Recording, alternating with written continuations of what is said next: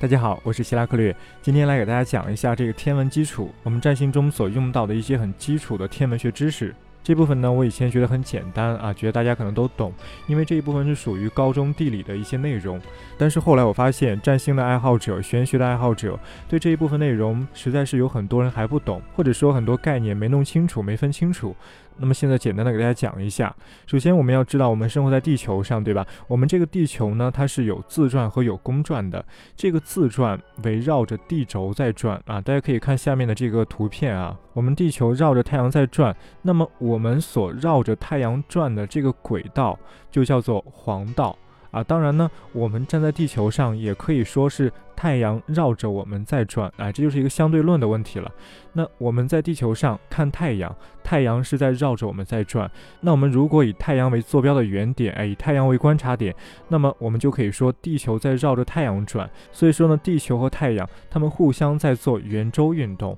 因为立足点不同，我们既可以说地球绕太阳转，也可以说太阳绕地球转，这都可以。但是无论怎么转，绕谁转，它们都会同处在一个平面上。就像我们用两根手指在一张纸上画一个圆一样，那么这两根手指，它们肯定在同一张平面上，它们才能够画出一个圆。地球和太阳所共在的这个平面就叫做黄道平面啊。那么我们作为人，像蚂蚁一样站在地球上，站在地球上去望向天空啊，在天空中能看到这个平面，这个平面就叫做黄道。我们在地上所看到的黄道平面，就像我们把这张纸抬到眼前一样，我们看到的是一条线。因为这张纸虽然很长很宽，但是它很薄。我们用双手把这张纸拖到眼前，那么我们看到的是一条线，因为它很薄嘛。这条线就是黄道，太阳就运行在黄道上。同样的，在太阳系中，日月金木水火土这几颗星，因为它们都在太阳系中，可以说它们都在这个黄道平面上，都在地球和太阳所共在的那个平面上。所以呢，我们在地上往天上去看，日月金木水火土，它们都在黄道上，都在这条线上，天空中的这条线。西方占星术，希腊占星也好。啊，巴比伦占星也好，印度占星也好，他们都是在围绕着黄道去看、去观察。他们以这个黄道为立足点，为一切的基点。他们会认为天空中的一切都在变化，但是呢，唯有黄道这条线它不变化。也正是因此，西方在黄道上分出了十二个区域。那么这十二个区域，我们现在就叫做十二星座。那么这十二个区域到底指代哪一部分呢？这个就有分歧了。懂占星的都知道，我们在这个黄道中又分出来两个小方面，第一个叫做回归黄道，第二个叫做恒星黄道，或者说第一个是回归制，第二个是恒星制。那么这两个有区别。首先，对于回归制，它指的是太阳在黄道上运转。假如说今年啊一月一号运行在黄道上的某一个点上，那么这个太阳一直运转，一直运转。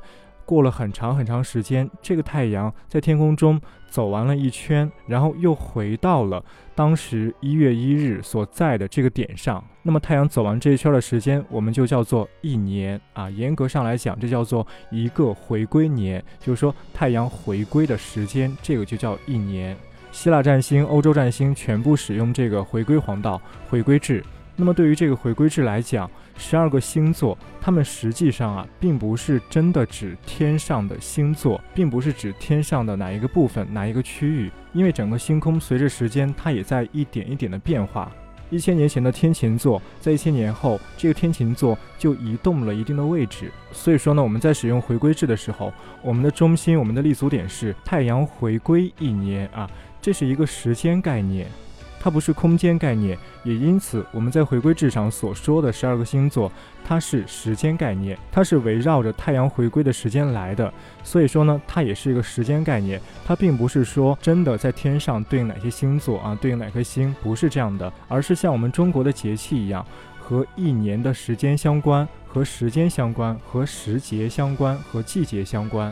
所以大家以后如果使用回归制的话，那么千万不要再说。啊，是因为什么行星的力量啊？因为这个星座的力量导致了人怎么怎么样？不是这样的，和星座和星无关，因为他们是时间概念，他们是节气。与其说星座星影响人，还不如说时间季节时节影响人的命运，这样更好。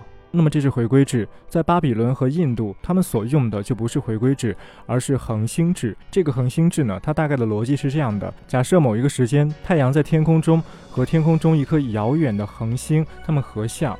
哎，我们就把这一点，把这个时间定为基点，定为立足点。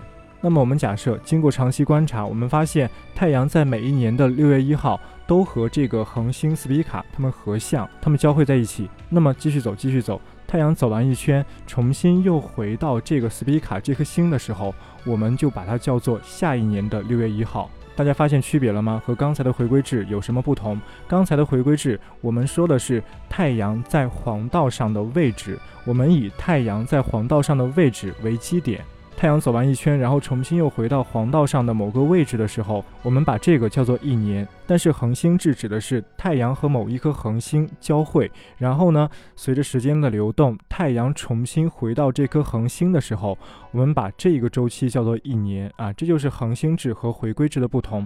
那么恒星制它其实是空间概念，因为它关注的焦点是太阳在天空中到底在什么位置，而不是太阳在黄道上在时间上是什么位置。也正是因为恒星制非常注重太阳在天空中实际的位置，又加上整个天空、整个天空中的恒星都在不断变换位置，那么在恒星制下，太阳每一年回归的时间，以及太阳在黄道上的位置，甚至黄道的位置、黄道所包含的领域，这些都在变化，这个就叫做岁差。而在回归制中是没有岁差的，因为回归制本身它就是时间。恒星制之所以有岁差，就是因为它想用空间去描述时间，但是呢，空间时间又不协调，空间和时间的关系在不断的变化，所以就导致它在描述时间的时候要根据空间的变化去变化，时间根据空间去变化，这个就是岁差。印度、巴比伦古代基本上都是使用这种恒星制。恒星制计算是很麻烦的，每一年都要仔细的去计算一次啊，重新去计算空间和时间的关系。所以印度占星家特别忙，他们每一年都要重新去计算大量的内容，来确定啊这些星所在的准确的位置。好，今天先讲到这儿，我们明天再见。